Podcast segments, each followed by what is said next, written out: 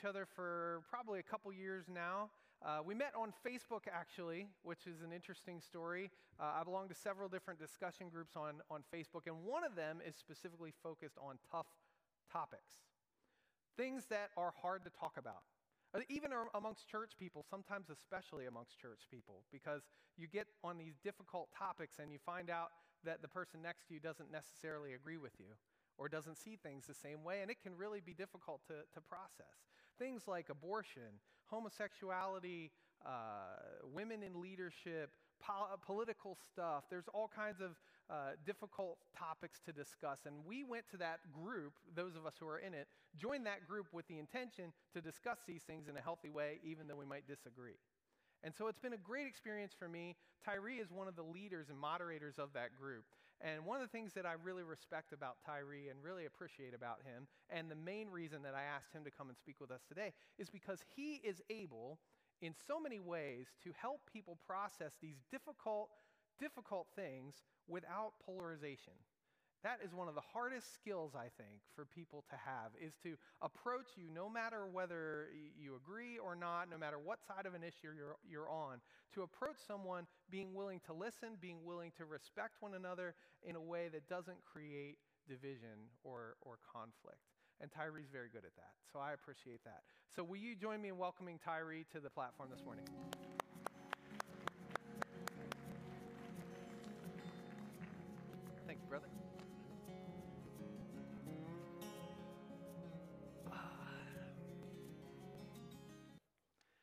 I hope that, oh, that's my fault.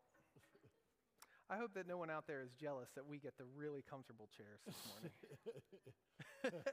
Welcome, man. It's good to see you. It's man. good to see you. It's good yeah. to have. I guess it's been since uh, last year during the pandemic. During uh, where we go to was it Fuddruckers? We or? went to Fuddruckers. That is yeah. not a bad word. I can say that in yeah. church. we went to Fuddruckers, and it was a, a, good meal. With I was with Tyree and his wife uh, Glory, who mm-hmm. can't be with us this morning. She is busy, but uh, uh, I'm glad she, if she was here, you'd all enjoy meeting her too. Yes, for sure. And we had a we had a good time talking about some of those tough topics and just what's going on in our lives and how we were dealing at the time, how we were dealing with the shutdown of COVID and, and what that looked like. And yeah. it's been an interesting ride. It has been. Yeah. It has been so, uh, Tyree, as a way of introducing yourself to the, to the folks here, um, you've worked in churches in the past. Yes. And so, why don't you tell something about the work that you do now, both with churches and outside of sure. churches? So, um, I was, uh, you know, background of me. I, uh, I was raised in a Christian home. Um, I can remember, man, like, as a kid, I had a drug problem, and I was like drugged to church like every single week in every single midweek service. Like every special event, I was drugged to church. Um, and uh, so I was raised in a Christian home, mom and dad, both, you know, firm believers. Um, uh, got saved when I was six, baptized when I was seven, moral young person. Um, basically, I knew when not to cuss. You know, that's basically what that meant. Um, then um, my father ended up uh, he passed away when I was 18, and uh, I kind of turned away for the things of God. And uh, wasn't until I was 21 that I, I went all in for Christ. And uh, at the church, I went all in for Christ, March 29th, 1998, at the 1040 service. I remember it well. Um, at that church is where I stayed for about 19 years, served about 14 and a half years of that as the youth pastor. Um, so it's pretty longevity uh, 14 and a half years. And while I was there, um, I had this desire to um, basically three steps to pray for people, care for people, share the gospel with people. And that was just like my main focus. And so while I was there, that's how we just developed uh, the, the, youth ministry. I started out in preteen ministry, which was 11 and 12 year olds, because they just needed someone, they needed a warm adult body to just fill the class, right?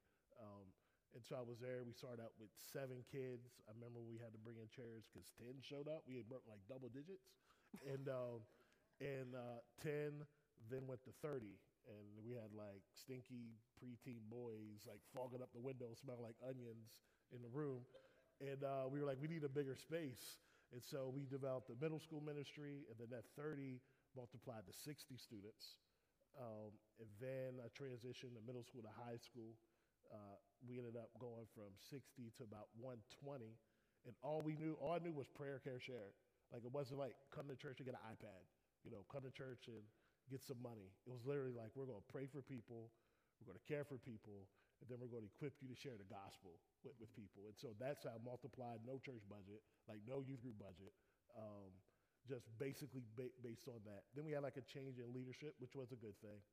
Um, but uh, the philosophy of ministry of the pastor didn't, it wasn't, uh, we just had different philosophies of ministry. It wasn't a sin issue, it was just like a different philosophy. And so um, while I was youth pastor, I was involved with a ministry called Dare to Share. And they train students and leaders how to share the gospel. Uh, to see every student everywhere hear the gospel from a friend. And I was like, that is in my wheelhouse. And so um, I decided to um, uh, help them out with, with them, and they were helping me out as, as a youth leader. Um, I sit on the council of that ministry, Dare, Dare to Share, help them develop the curriculum, the courses, uh, reaching out to youth pastors. And right now, I have an online um, youth ministry coaching program that is uh, it's a gospel advancing ministry, which uh, helps uh, youth ministers and you know and big people ministers um, how to uh, make sure they see every student everywhere hear the gospel from a friend or every adult in their community hear the gospel from a friend. And also said from a friend, not from like the pastor. Because the myth is um, when you have a friend, you bring them to church. And I call it like a uh, let me forward you to my manager style of evangelism. It's like, you know, I have a have a friend and they don't know Jesus. Here, pastor, tell my friend about Jesus. Right? Yeah, I don't know if you ever went to get a car and you go there and you talk to the salesperson, they get you to a certain point, then they say, hold on, let me take you to my manager. He'll close the deal, right? And, and, so I believe in Christianity, in the church, we do that to our pastors a lot. Uh, we get our friend to a certain point of, hey, come to church. And once they're there, we forward you to my manager, right? Yeah. And there's no like follow up. Um, and I believe that the most important person to share the gospel with your neighbor is you mm. because you are their neighbor. God placed you beside them for a reason. He didn't place your pastor beside him. He placed us beside our neighbors. And um, I know some of you may be familiar with uh, ROI, but the greatest return on investment when it comes to discipleship is you literally sharing the gospel with your friend because you see your friend often at work, at school, um, wherever you see them. And so it's the greatest relationship that you can have. But what that does is it causes us to live rightly before them. And that could be an issue a lot of times It's because we're not as consistent in our Christian walk. So, um, long story short, that's basically what I do with uh, churches, just help them develop gospel advancing ministries that they can see um, every adult in their community, every student in their community hear the gospel from a friend. Yeah, yeah. Yeah. Sounds like that's, I mean, it's, I was going to ask you, you know, what drives you as a person and a minister. And I mean, in the first three minutes. You told us, you know, like I'm driven to, to pray for people, to care for people, and to share, share the gospel. gospel. And it's yeah. just a beautiful, simple way of approaching the Christian life. Mm-hmm. Yeah, I take a play from the book of Acts. Um, you become witnesses in Jerusalem, Judea, Samaria, and the uh, outermost parts of, of, the world. You know, so that's like Jerusalem, like the people you see, Judea, um, your neighbors, the Samaritans, the people across the across the tracks. you know what I mean? That you don't normally familiar familiarize yourself with in the outermost parts of the earth. So it's a lot of times where we're, you know, we'll we'll do mission trips and we'll give to people overseas, but then if they were to come sit beside us or move into our neighborhood, we wouldn't want nothing to do with them. Hmm. I think God's like, what are you really doing? Like, what's what's really going on? Mm-hmm. And so it's kind of easy to serve people from a, on in third world countries but it's, it's harder to deal with those that are on the other side of the tracks that look like those people. Hmm. Um, now that's where the rubber meets the road. That's where our Christianity needs to be more consistent. I think. So that, that's where I like the Jerusalem, Judea, Samaria, uh, uh, uttermost parts of the earth. This is Great. reach them all. This is Great. chuck seeds and go get them. chuck seeds, yeah. Come back to that, I'm sure. Chucking seeds, yeah. right? Uh, you'll hear more about that later, I think. Um, so, are there any, as you think back about your upbringing and your time in ministry, are there any personal stories that, that you'd want to share about experiences you've had that were really meaningful in your life, helped shape who you are now? Yeah, so um, My dad was, uh, my dad grew up in a town called Cambridge, Maryland, and it's on the, um, it's uh, on the eastern shore. And he grew up in the time of redlining. And if you're not familiar with redlining is, the uh, banks would like um, literally have a map and create like red lines. And anyone within the red lines, you wouldn't, you know, they didn't get loans, um, they didn't get business opportunities. Uh, so he grew up in a very segregated time. Uh, he then uh, he lived with his mom. He then moved to Hagerstown, Maryland, where I, I grew up, and lived with his dad to another like redlined area. And um, from there, he ended up uh, going into the uh, going into the war. Um, after the war, he went to the uh, he got the he got a GI Bill to be able to go to college. And while he was in college, he took a public speaking class, and the lady just saw something special in, in my dad. And so she knew someone who knew someone who knew someone that worked at IBM. Hmm. And um, said, I don't know if he knows much about computers, but he has strong like leadership uh, skills. And so uh, I stamped my name of approval on him. Um, you should look to him to get a job. And so they hired my dad. Um, he killed it in the interview process. He became um, one of the first black men in the region to work at IBM. Hmm. Um, and so that decision of that lady began to change the course of the Sterling household. Um, and so, uh, because that opportunity was pr- presented, he was able to move out from a redlined area, move to a, um, have an apartment. Uh, my mom, she grew up in Lancaster. No, so I know the name. I'll call it Lancaster because you know when people, you know when people aren't familiar with it because they call it Lancaster. They're like, "Have you been to Lancaster?" I'm like, "You have no idea what you're talking about." been to Sight and Sound up in Lancaster? You have no idea what you're talking about. Um, and uh, and so I, I remember um, she grew up in, in Lancaster uh, in a place called Sunnyside. I don't know if you're familiar with that. Uh, the school district would, would be McCaskey. So again, another another area, another Samaritan type area, right, for, for May people. Um, and I remember going there and it being like a um, missions trip, like from where I'm at to there. I remember like going through the country. I'm like, was that a horse pulling a pulling a box? Like what? what? What's going on? Because I, I kind of lived in the city. I was like, what in the world is going on here?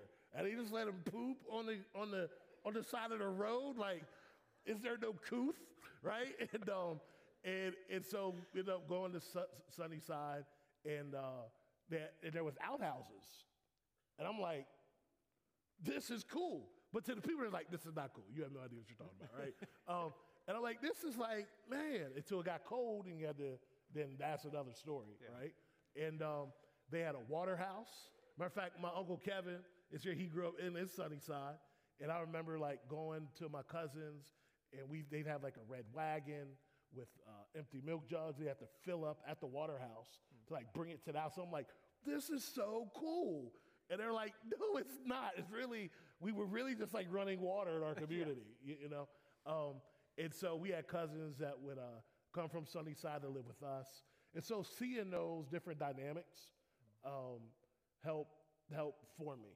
Uh, so my mom was very um, compassionate toward people who didn't have much. Mm. Uh, my dad was very much uh, wanting to give people opportunities that they didn't have because he was afforded opportunities that he wouldn't have had unless someone stepped in and um, it, it kind of helped him out, you know.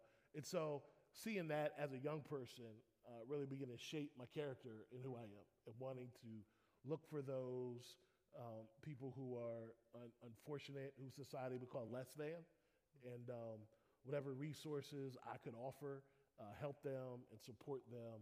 And so that's kind of how those things uh, growing up kind of yeah. shaped who, who I was. My parents were very intentional about teaching lessons. We had, we had family dinners, uh, we had family meetings. Like they were just very intentional, uh, diligent about like sticking like lessons, hard lessons to us that I probably wouldn't have got anywhere else. Hmm. Um, yeah. So that's kind of how my parents' upbringing uh, kind of morphed and shaped me Yeah. as, as a young man. Yeah. Yeah. Yeah. One of the things I really appreciate about you is the way that you not only recognize and, and can really uh, paint a picture of the difficulty and the trauma of other people, but the fact that you're able to speak to how we address that as Christians. Mm. And you do very well. So, what do you think is the key to uh, understanding how to see things through the eyes of someone else, especially when it comes to things like uh, you talked about people being uh, having less than Mhm. you're used to having or, or seeing you know there's in society we see you know there there are people who are better off people who aren't as well off but then there are people who have really struggled because of certain things whether Mhm. that's uh, uh, their uh, color of their skin or uh, they they've they've had uh, some other disadvantage uh, in their maybe a, a financial disadvantage or maybe there's even people that we just disagree with we have a fundamental difference of opinion i mean we certainly saw that enough in the past couple of years with politics and everything that was going on around us. So, so how do you, what do you think is the key to understanding how to look at things through the eyes of, of someone else? Yeah. So, first of all, when it comes to politics, oh, you be, oh my goodness, he just said to Peter. Um, I'm a registered independent, right? So I land like right in the middle, and I call both sides hypocrites. all right. So I land in a safe spot, right? So I no longer, I, I don't take like any side. So I don't have to wait for, okay, who said that for me to say, okay, I like that idea. Personally, I think when it comes to like decisions in our government, they should literally put thoughts in, in, in like a jar, shake the jar up, pull them out, say what the topic is, not say what side said it, right? Uh, yeah, that sounds like a good idea. Ha ha ha! A Republican said it. Ha ha! ha. You know, it's like it's like what? Oh, I was tricked. Tomfoolery, right? And so uh, I, I think many times we're just uh, we look for people that look like us and think like us before we make a decision. Yeah. Right. So being able, so politically, like I, I don't even land in that camp. Uh, I'm like, okay, how how does this benefit? What does it benefit? Weigh weigh decisions, just not jump in just because um, my side had said something. Um, so that's number one.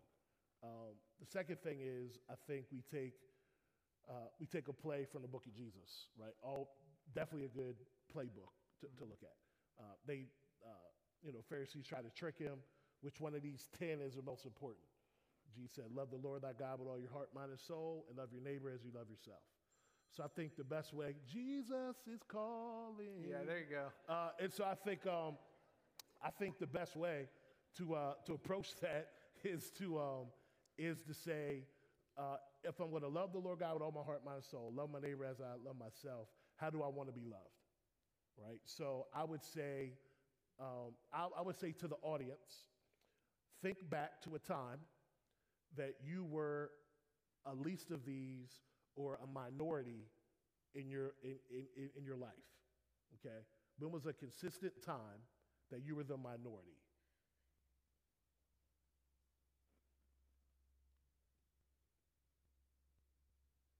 And now, what then gives you authority to tell minorities how to feel?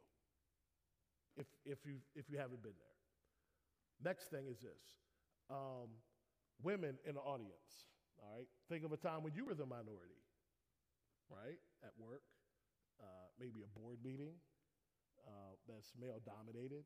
Um, how did you feel in that moment, right? So process that thought, okay? Um, older people in the audience. Think of a time when you've been the minority, right? Uh, maybe there's not as many older people in the room making decisions.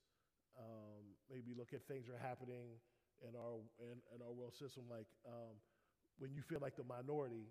Uh, what do you want? Do you want to be heard? Do you want people to just like slow down and like think this through before you make a decision, right? Um, so when we look when we look through those lenses, we can say, oh, uh, I might not look like this person, but if I look back through my life, there's been times where I've been a less than, where I where my voice hasn't been heard. And what did I what did I feel like? What were my needs in that moment? Oh, that must be how my neighbor must feel when they feel like they are less than or not the or not the majority. So I think we can all put ourselves in a situation or in a place where uh, we can love our neighbor well because we actually put ourselves in our neighbor's shoes.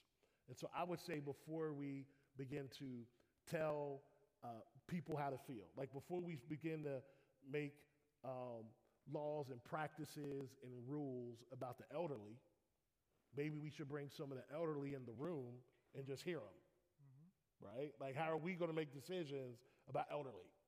You know, well, I think they should be. I think they should do this, and now it's elderly like, uh, can we can we talk about this about? No, we know what's best for you. Right. Right? That doesn't really make sense. Right? So when we think about how our neighbor feels, uh, first we have to get our neighbor in the room and actually see how they feel and, and get to know them. And so my perspective, uh, even when I think of my perspective, uh, coming up from Maryland into Pennsylvania, uh, my perspective of even like people who would call themselves Mennonite is vastly different from what I see here, right? Uh, in my area where I grow, where where I live in, uh, you can drive like five minutes um, to the left of, of the state, and there's like a, there's like plain people Mennonite type of environment, and they all had dark cars. Like we knew who they were. Um, I ended up getting a black Kia minivan and drove as a substitute teacher to a school past a farm. And there was a girl on a tricycle. She would always wave to me, like, like this. And I was like, like waving back.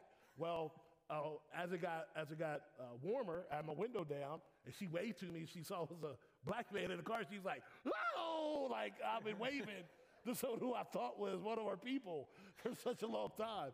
And so my thought of Mennonite was dark cars, um, uh, Plain dress. plain plain Yeah. dress, um, bonnets. You know, um, we keep to ourselves, uh, farmland.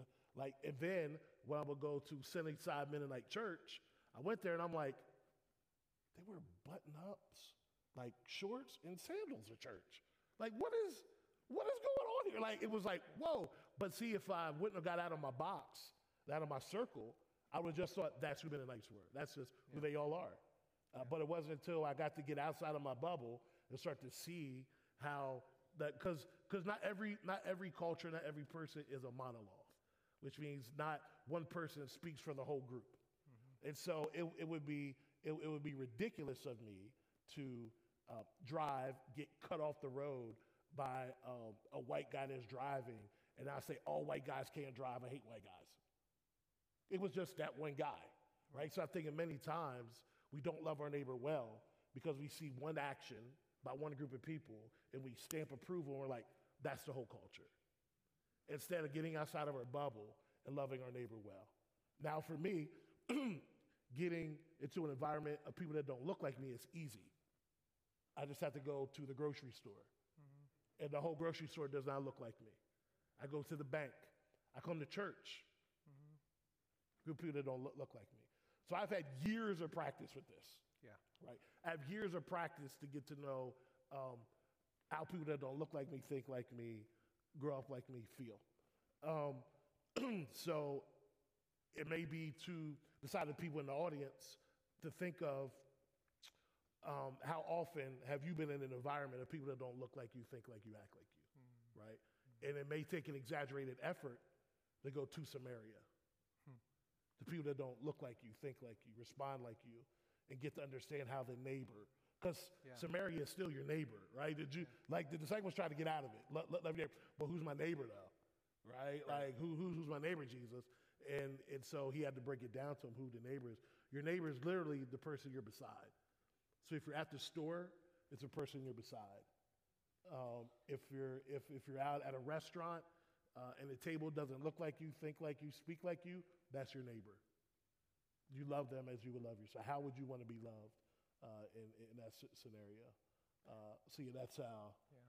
Yeah, that's how I will respond to I mean, that, that leads right into the next thing that I was going to ask you, which is we talked about John chapter 4, mm-hmm. and it says that Jesus had to go through Samaria. And I know that all the p- folks here who have been in church their whole life, they understood that the Jews and the Samaritans weren't on friendly terms, and they didn't really interact with each other. And that's why Jesus told the story of the Good Samaritan. Right. He didn't cross the street, you know, the, the average Jew wouldn't cross the street to help a Samaritan who's lying almost dead in a mm-hmm. ditch. And, and so we talked about that. John chapter 4, I read some of it before we uh, started here. And it, it just, it brings up the question, why is it important for us as Christ followers to understand and empathize with the struggles and the difficulties of other people, especially people that either don't look like us or don't think like us or, or we just strongly disagree with. Because mm-hmm. there's been an awful lot of strong disagreement in the world lately. And, and I know there always is, but you see it uh, magnified by social media and the news reports and everything that's going on. You see people taking shots at each other all mm-hmm. the time. Uh, I've even seen Christians do it. Mm-hmm. So, so how is it that we as Christians, uh, why is it important for us to look at things differently? Uh, why would Jesus tell us to understand and empathize with the traumas of other people? Yeah, so I think if we're going to be Christ followers, we should follow Christ, right? It just it just kind of makes sense. And it's not even like, okay, what would Jesus do? It's literally what did Jesus do? Yeah. Right? There's many things we don't have to try to imagine what he would do. He has it laid out in scripture, right? How would Jesus respond to a crazy person that's not in the right mind? Well, he literally, we literally see the, his life going to a man bound by chains in a cave, not in his right mind. He didn't, there's more stories of Jesus running to things hmm. that the average believer would run from. Yeah. And so if we take a play from the book of Christ, um, we want to model ourselves. And Jesus was not afraid for it to get on him, right? Um, like, it, ew, that lifestyle might get on me. I need to stay away from it. Mm-hmm. Jesus was like, because that lifestyle's not like me, I run to it. Uh, but I run to it in the power of the Holy Spirit. Mm-hmm. Um, uh, for him to even uh, associate himself with um, the woman with the issue of blood, like even because uh, many times we think through scripture through the American lens and not a cultural lens of the time. And so even for the woman with the issue of blood to come out from where she was, that was like that that was a very tough decision for her to make. Um, she needed to be, you know, away from people, unclean, unclean. And um, went up, touched the hem of his garment. Jesus stopped and then had conversation with her. Yeah. Um, that Jesus would run to lepers, like go to lepers. People were like, they, they literally put lepers on the other side of town. And when they came around you, they had to yell, leper, unclean, unclean. It's like you had pink eye. You'd have to come in this building saying, pink eye, pink eye, pink eye. And everyone's like, guess who has pink eye in the building, right? and everybody would just know it's you. You'd be ostracized and pushed aside. Jesus ran to those people. And so, if we're going to be Christ's followers, why do we run from the people that Jesus literally says we go to? He came not into this world to condemn the world, but that all men shall be saved. Mm-hmm. He ran to people that most people would run from. Mm. And so, why do I think it's important to Jesus? Because if we're going to model him, we need to go to the people that this, see the world system is supposed to run from those people. It's the world system. But as we, we have a different kingdom. We, we, we are in a totally different kingdom. We run to the broken. We run to the widow. We run to the orphan. Uh, we run to the poor. Right? All these things are important to, to, to, Jesus. Matter of fact, some people say, Lord, Lord. You know, he say, depart from me and never knew. Lord, Lord, like why? What's going on? Because um, when, when I was uh, hungry, he never fed me. When I was thirsty, never gave me drink. When I was, you know, in prison, you never. When do we see you like this, Jesus? When you did to the least of these, yeah. you've done it unto me. So, whoever you consider a least of these, ew, those people, yeah. those conversations you have at your table yeah. who are considered the least of these, Jesus saying what you've done to the least of these, you're doing to him. Right. So, when we take a play from Jesus, see, Scripture just doesn't offend the homosexual, right? Scripture just doesn't offend a person living another kind of lifestyle. Scripture offends the believer. Because as a believer, I want to respond a certain way, but because I have another kingdom, I can't respond that way. It offends me. I want to get mad at certain things. I want to lash out. I want to. But because I'm a believer, I operate under another system, I can't do it because the fruit of the Spirit dwells in me. So there's times I have to shut my mouth. Yeah. There's times I can't, I can't just go off like I want to go off because of, of love, joy, peace, long suffering, gentleness, goodness, faith, temperance, and meekness. Like those things offend my natural like default sin nature. They offend me. And so many times we're like, but Jesus flipped over tables. That's one time in Scripture is recorded. There's so many other times where he ran to the broken, right? There's the people that were in uh, opposition of Christ were Pharisees, Sadducees, chief priests, and religious rulers. They hated him. The sinner ran to Jesus. Yeah. The sinner ran to Jesus. The sinner knew they were welcomed around Christ. Not that he would stamp approval on actions, because then he would say, Go and sin no more. But he was that approachable that the non believer ran to him. Hmm. The people that were offended by Christ were the religious people. They that's why that's why they wanted to like kill him. You know, he was taking their people from him, taking their respect. And so, I I, I- I would say, what group of people do you offend? do you offend the people that Jesus ran to, or do you offend the people who were offended by Jesus? If so, I would say that's how you can kind of look at yourself and say, Am I living a life like Jesus? Uh, are there, is a religious crowd offended by me? Jesus broke religious rules. He broke, listen to that. Jesus broke religious rules. We, like, we, we understand that, right? He broke religious rules.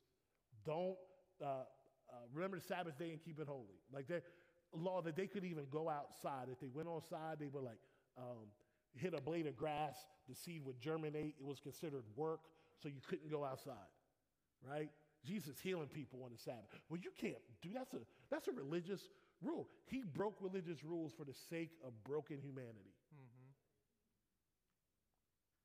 He broke religious rules for the sake of broken humanity. We, as followers of Jesus, we have got to see bro- broken humanity. And we have to look at ourselves and we got to say, what rules am I upholding that I push broken humanity aside? Hmm. Whatever that is, I would say that Jesus would be opposed by you. He broke religious rules for the sake of broken humanity.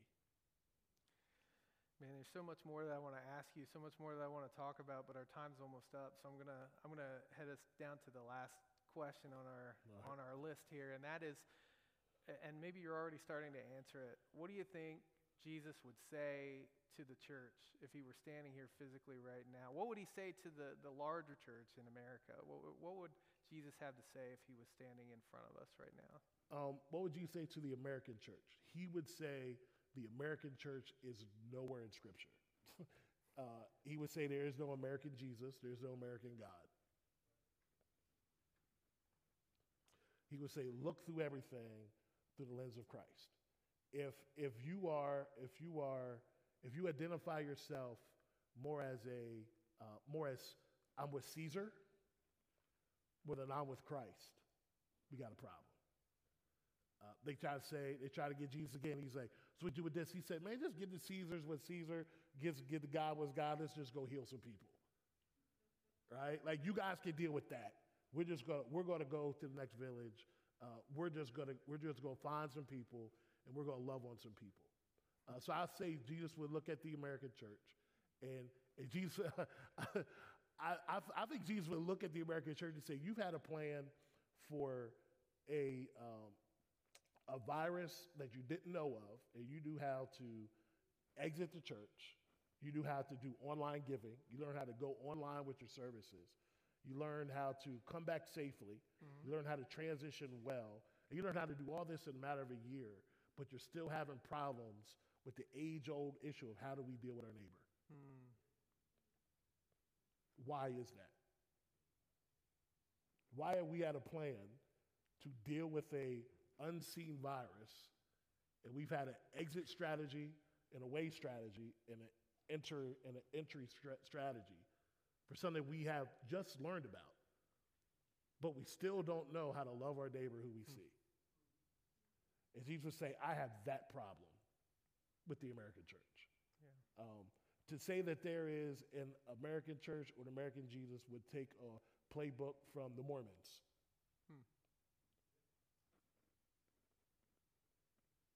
And so we don't we don't operate under that system. We operate under the man from Galilee. you know, can anything good come out of Nazareth? That's who we take play. That's who we take playbook. That's who we take a play from the book of. What did Jesus do? What what did Jesus do? What would Jesus do? Like what did he do? Um, I, I, I would say he would say, do you look like do you look like little Christians walking here on earth going toward the broken? Do you see yourself breaking uh, religious traditions? Uh, that, that's, this is when I think he said he came to bring a sword to divide, like mother, father, sister, brother, right?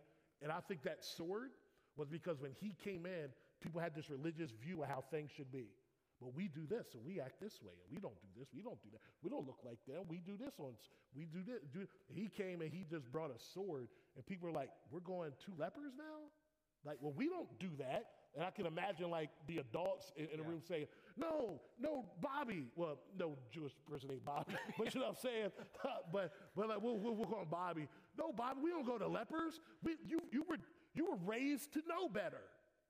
We don't do that. But Jesus says that we no, we're not doing that in this house. Yeah. We don't do that. We don't love those people. And I think that's the sword that he came with. He came with a sword to divide old tradition with thoughts of Christ, to break religious rules for the sake of broken humanity. That's what I think he was saying to the American church. It's hard to break out of our comfort. It's isn't it? hard. Yeah, we're comfortable. We got first world problems. We got like there's literally people like, man, Jesus coming back, man. You know the issues that's going on in America. You know, people are being burned at the stake in other countries. You know, there's underground churches, people being martyred. But man, they're trying to put like different genders in bathrooms. You know, people are literally getting killed for the cause of Christ in other countries. Yeah. But Jesus coming back because of issues in America. Those are first world problems. Yeah. And Jesus would say, you need to understand that Christianity is not American.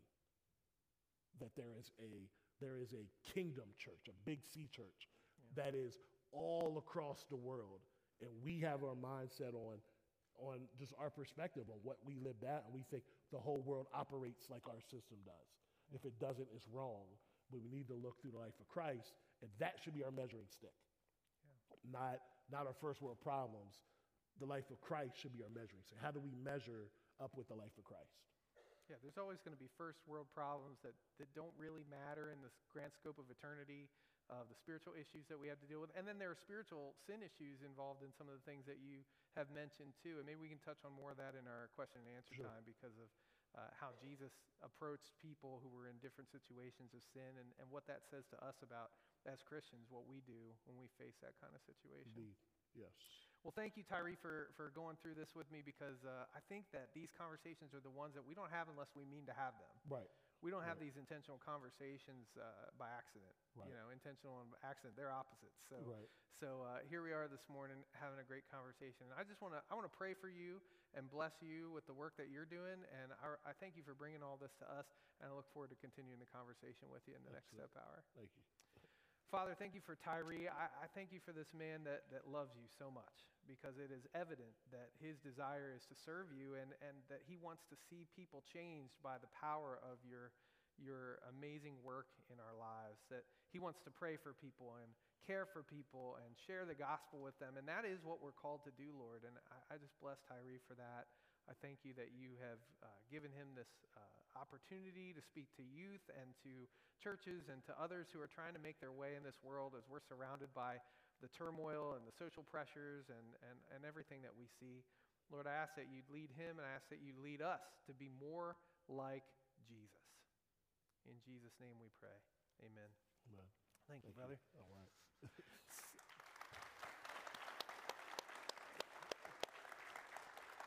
Well, we are, we are going to continue our conversation in the second Next Steps hour. I just want to give you a couple of notes here about what's going to happen. Uh, coffee and tea are going to be available out in the lobby. You're going to have an opportunity to go get them. But if you're a member of the church, we'd ask you to stick around for a few minutes first as we do a quick congregational meeting to approve some bylaw changes. And then you can head out, you can get your coffee and tea, and get ready for the